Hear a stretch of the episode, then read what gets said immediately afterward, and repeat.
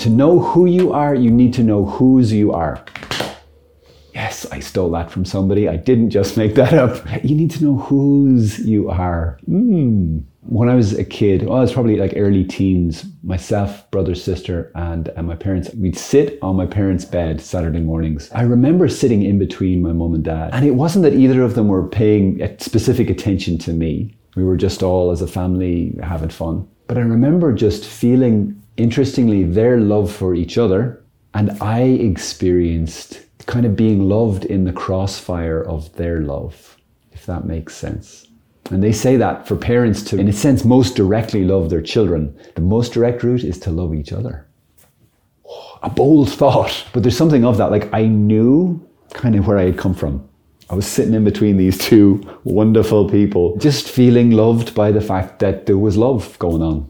And I, I, imagine that of Jesus too. He knew where he had come from on one side and where he was going on the other, just like a sandwich of love. Everything will be okay if I stay in that place. This was, it was his identity. It was the place he dwelt in, the place he lived was in this truth. And this is what you are called to live in as well. In this truth that you have, you are really loved. You've come from love. You've been created by love and for love, to, to, to love in this life, and that you're going to heaven by God's grace. If you say yes to Him, and, and if by His grace you persevere in that yes, then that's where we're going. And we can keep in, in our hope, which is a bold confidence, we can keep our eyes on those two realities. And nothing is bigger than that, folks. Nothing is bigger than God unless we choose to let go and not look at the huge reality that He is and get really up close to the tiny, tiny thing that is sin and evil. Because relative to God, sin and evil is tiny, even though all you need is a tiny thing that could actually keep you out of God and keep you out of heaven. So I'm not saying that sin and the devil are of no consequence and not a real reality and not sometimes the biggest reality in our life. I'm just saying that compared to Him, it isn't a contest. It's not, it's not a fair fight. yes. Yes, God. Lots of folks and lots of things inside us and outside us and in our heads and in our spirit want to keep us from this truth, want to keep us from our true identity. The world wants to redefine you. It wants to reduce you and your humanity and your, your goodness and your belovedness down to something less than what it is. Wants to reduce you to your sin wants you to reduce you down to a movement, wants you to get you, you to sign up for a movement or an ideology and say, This is who I am. And when we do that, we take our eyes off the hugeness of God, that we have come from Him and we're going to Him and everything is going to be okay. And to root ourselves in that truth, that is your identity. So we have to watch out for these things. These things that want to hijack and redefine us. This is, this is devil's almost his number one tool to redefine us. Saint Ignatius of Loyola, who I love, and his teachings on the discernment of spirits, he talked about this a lot, that the enemy is constantly trying to reframe the way we look at things, to discourage us, and then to look at everything through the lens of discouragement, to give us anxiety and look at everything through the lens of anxiety, rather than the truth that God speaks to us, rather than the truth of who you actually are and your true identity. The enemy is a liar and a thief. Don't let him steal your identity, brothers and sisters. You are a child of God. And if you're not yet, if you have not yet been baptized given your life to Jesus, I want to invite you and encourage you to do that. Because Jesus wants to not redefine you, he wants to give you and reveal to you your true name. It says in the book of Revelation, he wants to give you a new name. He wants to give you a new name. That name is His own. He wants to unite you with His own identity so that you are the one who is most beloved by the Father. It's nice to feel loved by God. You know, every now and again in prayer time, maybe you, have experienced this sense of God's closeness, His love, affection, some movement of your heart, and it's beautiful. It's really powerful. But, you know, that's the occasional thing. When we start to get really solid in our identity, that means we always have this sense that we are loved we may not feel all super gushy about it, but it's rock solid inside of us. We just have to remember it, is all. We don't have a battle to fight every time we go, oh my gosh, am I really loved? It's not a battle. You just turn to Him and go, ah, whew, I forgot that for a moment. That was scary. Just come back to Him. Come back to the truth. That's the difference between just an experience, a one off experience of God's love, and doing the work to take that experience and, and to get it to, to be the source of your identity. Let His love be the source of your identity and nothing else. Nothing else. He is our rock. He is our refuge. He is our strong tower. Nobody else. Nobody. Nothing else. Nobody. And then you can chuck out all the other lies that you've ever thought of yourself, you've ever said to yourself, or anyone else has ever said to you. You're such a loser. Do you ever have that? You are so lazy. You're useless. You couldn't, oh, you're so ugly.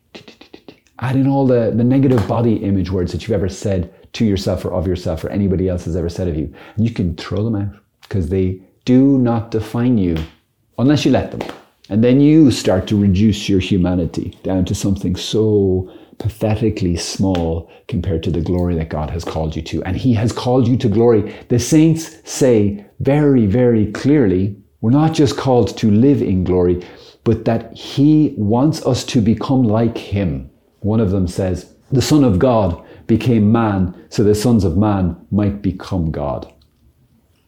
Wild. St. Peter in the Bible says that we are to become sharers in the divine nature, which is the same thing. So the glory you're called to, folks, don't throw it away. Cling to it. Okay, how do we do this? We need to immerse ourselves. Let Jesus immerse you daily in the truth. That's it. You need to choose to immerse yourself in the truth. Kick out the lies, let in the good. Kick out the lies, let in the good. It's a daily battle. It's a daily war. Especially if you don't have that solid identity. You need to do some work, folks. There's no way around it. You need to commit yourself to daily prayer. There's no way around it. If you're like struggling with, oh my gosh, in the tumults of the world, and you get just tossed around, like Paul says in Ephesians, tossed here and there by every change of doctrine, every lie that comes its way, you jump and, oh my gosh, oh no, I'm. Chill out, guys. Turn up to prayer. Turn up to prayer. What you waiting for? Oh, it's so hard. I know. But you know what's much harder? Life being thrown around like a rag doll and I'm sick of it. You're not sick of it? So just asking for the grace to turn up to prayer every day. Oh, I don't feel anything, but I'm there for my 20 minutes, my half hour, my hour, whatever it is that you need to pray so that you can stay in His presence and get your identity solid throughout the whole day. What is that amount of prayer? You need to pray about that with the Father. And then when we're in prayer, to turn up to the truth. It's not just me talking to God about my problems. It's God talking to me about who I truly am and who He truly is, because both of those things are kind of connected. To sit in the truth. I'm going to give you a real simple way to do this. There's a beautiful thing online, you could find it. It's called the Father's Love Letter. If you Google that, you'll probably find it. And it's just a whole pile of sentences, just made up from scripture, slightly adjusted, but it's all true to the uh, original message. And it's basically a letter from God the Father to you telling you who you are. It's great. Or other ways, you could just get some great, you know, scripture quotes, get the best of the scripture. You could Google that too. Great scriptures about my identity in Christ. And I'm sure you get lots of that. Anyway, however you get it, or you could ask somebody else for some good ones. I've got loads of them. And you get that out and you bring it to prayer. And you, you start to say these over your heart. You start to immerse yourselves in these truths. What I do is I thank Him for these truths. I say them and I thank Him. So, God so loved the world that He sent His only Son. Okay, so I use that one. Uh, Heavenly Father, thank you that you so loved the world that you sent Jesus. Thank you that you so loved me that you sent Jesus. So I say that over myself like that. I adjust it slightly, whatever way is helpful for my heart. I say it over myself with faith, and then I sit and rest in that and I enjoy it. I drink it in. Mm, thank you, God, that you so loved me, that you sent Jesus. And I just get down into it. I sit in it. And if there's any movement of the heart, I stay there for a little bit. If my heart is in any way touched by that, mm, yeah, so this method for, for getting into getting into the truth, immersing ourselves in the truth of God's word for you so you can get your solid identity in Christ. Get the Father's love letter online, as I said. Get yourself some scriptures. So then and I, I say a little line to myself. I say like God so loved the world. Thank you, Jesus, you so loved the world that you came for me. Thank you, Father, that you so loved me, that you sent Jesus to die for me. I kind of rephrase it so it can touch my heart better. And I just I just thank him and then I'll just stop and listen.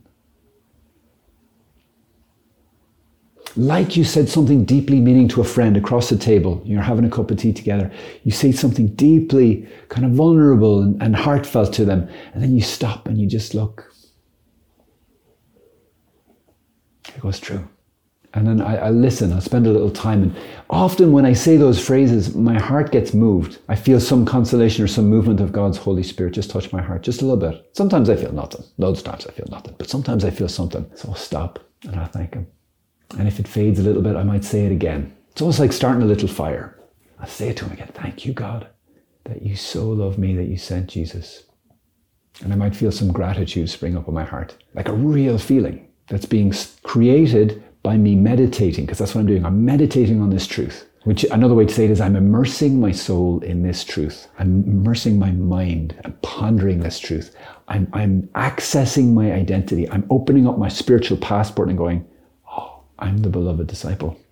Wow. So if my heart gets touched, I want to stay with that because that means it's hitting home a little bit. It's like, whoa, the gospel should mean something to you folks. It should touch your spirit, your heart. Otherwise, we're just having nice thoughts. It should touch you, it should impact your life. Of course, it should. You should be the most happy person in the world because you're the most loved person in the world. We just don't always know it, do we? We're on the way though. We're on the way. We're working on it. Let's keep going. So, yeah, I sit with these words, let them, I repeat them back to God. I say thank you. You can off road a little bit. Might just say, Oh, I love you too. I love you too. If you feel it, if you're sincere about that, you make that little act of love. I, I also sometimes will say, Tell me more about this. Tell me more about your love for me. And I won't necessarily feel an answer or get an answer or the thought won't pop in my head, but I say it anyway. I, th- I believe he, he answers those later. I get more revelation in inside all the time, brushing teeth especially. Loads of revelation, brushing my teeth. Answered prayers during teeth time.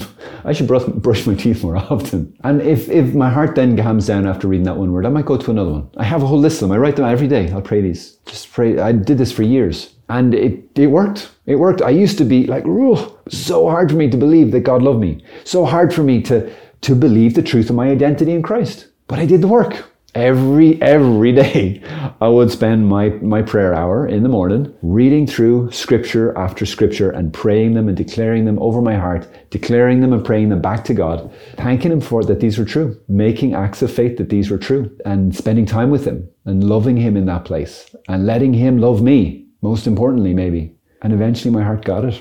To now, when I turn to Him, it's not a question anymore, guys. It is not a question anymore.